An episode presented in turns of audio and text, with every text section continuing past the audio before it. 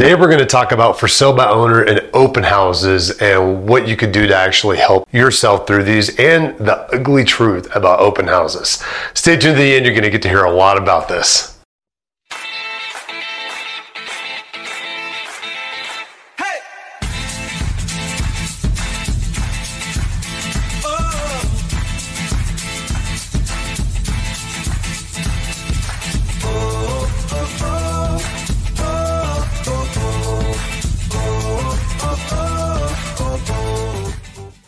Hey guys, I'm James Dean, team leader of the James Dean Mountain Homes team. Thank you so much for watching these videos. Just really quick before we get into the meat of this video, I just wanted to make sure if you haven't done so already, hit that subscription button down below, hit that notification bell. That keeps you updated on all the new videos that we have coming out weekly.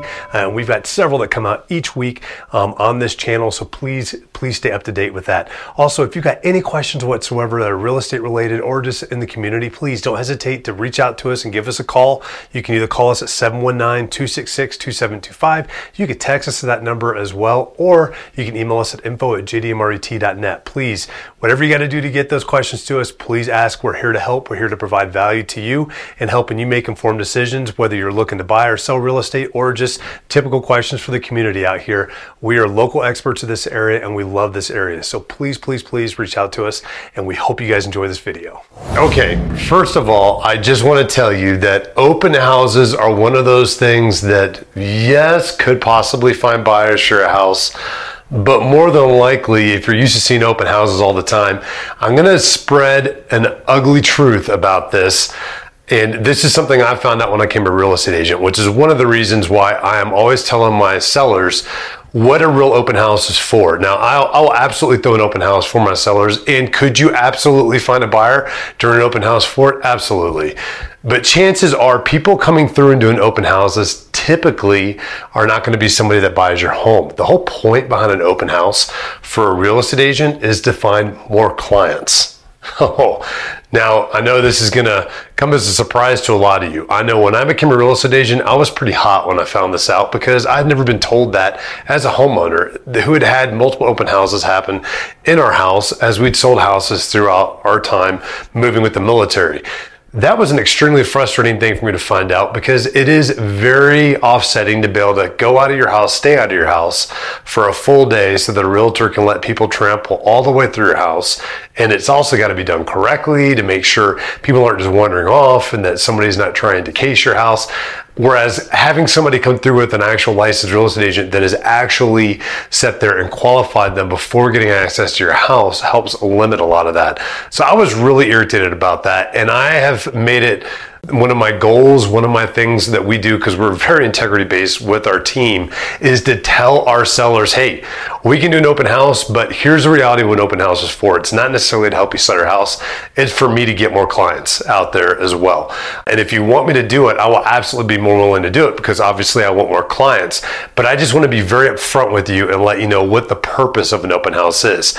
Now, like I said, there's always the chance that your buyer is going to come through an open house.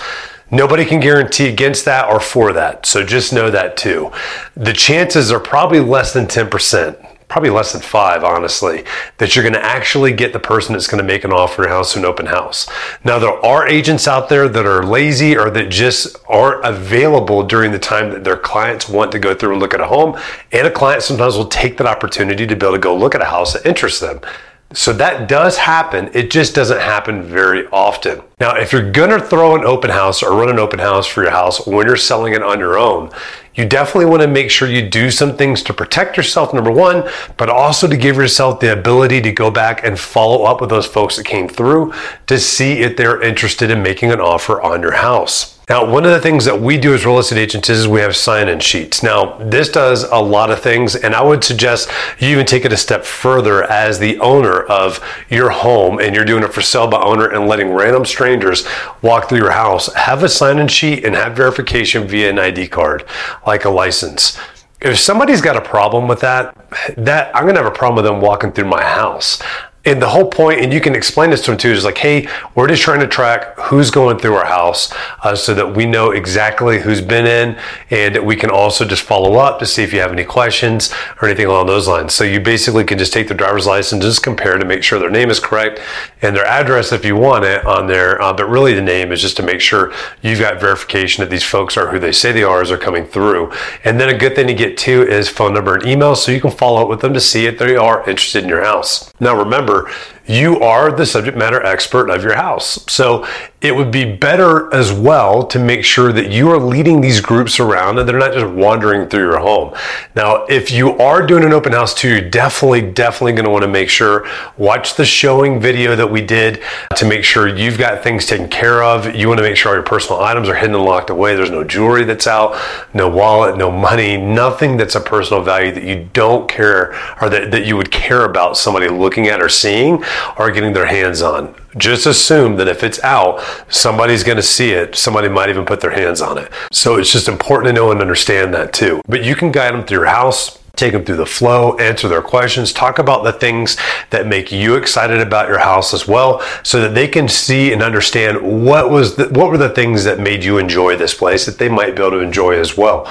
Show them all the way around and then walk them out and uh, wish them a good day out there. Now, the way to prepare for this too is, is you definitely want to make sure you've got signage out there and advertise for it too. You can advertise in Zillow, you can advertise on Facebook, you can advertise all kinds of different social medias out there that you can do, but you want to make sure people know it's coming up. You typically want to do it on a weekend. Saturdays are best. Morning time is typically a better time too, anywhere between 10 and 1 o'clock. So 10 in the morning, about 1 in the afternoon. And just make sure you go out and buy some signs too. A lot of places, like you can get them at Lowe's, different places that you can get those little temporary signs. Get a bunch of signs to be able to put out. Don't just put one sign out in the front yard next to for sale by owner. Here's the rule to signage. You want to have at least 20 to 30 signs out there. And you you want to hit all the major turning points that come into your house and really direct people. You want people as they're driving around to at least be able to see three signs. That first sign, they're probably not even going to notice. It'll just be a subconscious thing. They go flying by, like, what was that? Second one, it might trigger a little bit. The third one, if they're interested, they'll be like, oh, there's that open house sign, and then they'll go and they'll turn. With directional arrows is always a great thing as well, really helping to guide people through. Make sure you do it strategically based on corners and where people need to turn, but you want to definitely make a plan of how you're going to put your signs out there to get them out there. And you don't want to put your signs out until you're ready for your open house. I've had people literally follow me as I'm putting signs out to an open house as well. So you want to make sure that you're putting them out there easy to see spots, big intersections, and just letting people f- follow that through all the way into your house and be ready for that open house. Always suggest having at least two people there at your open house to help kind of gauge and watch things, have an idea of how things are kind of happening and how they're moving about as well. So that's it in a nutshell for open houses. If you got more questions, please don't hesitate to ask.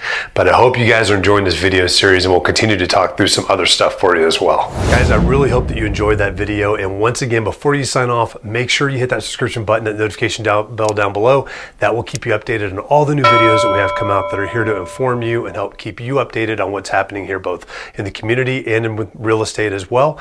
And once again, too, if you got any questions, please do not hesitate to give us a call 719 266 2725. You can text us that number as well, or you can email us at info at jdmret.net and we will get back to you as quickly as possible to answer all of those questions. We're here to serve you and we look forward to helping you soon.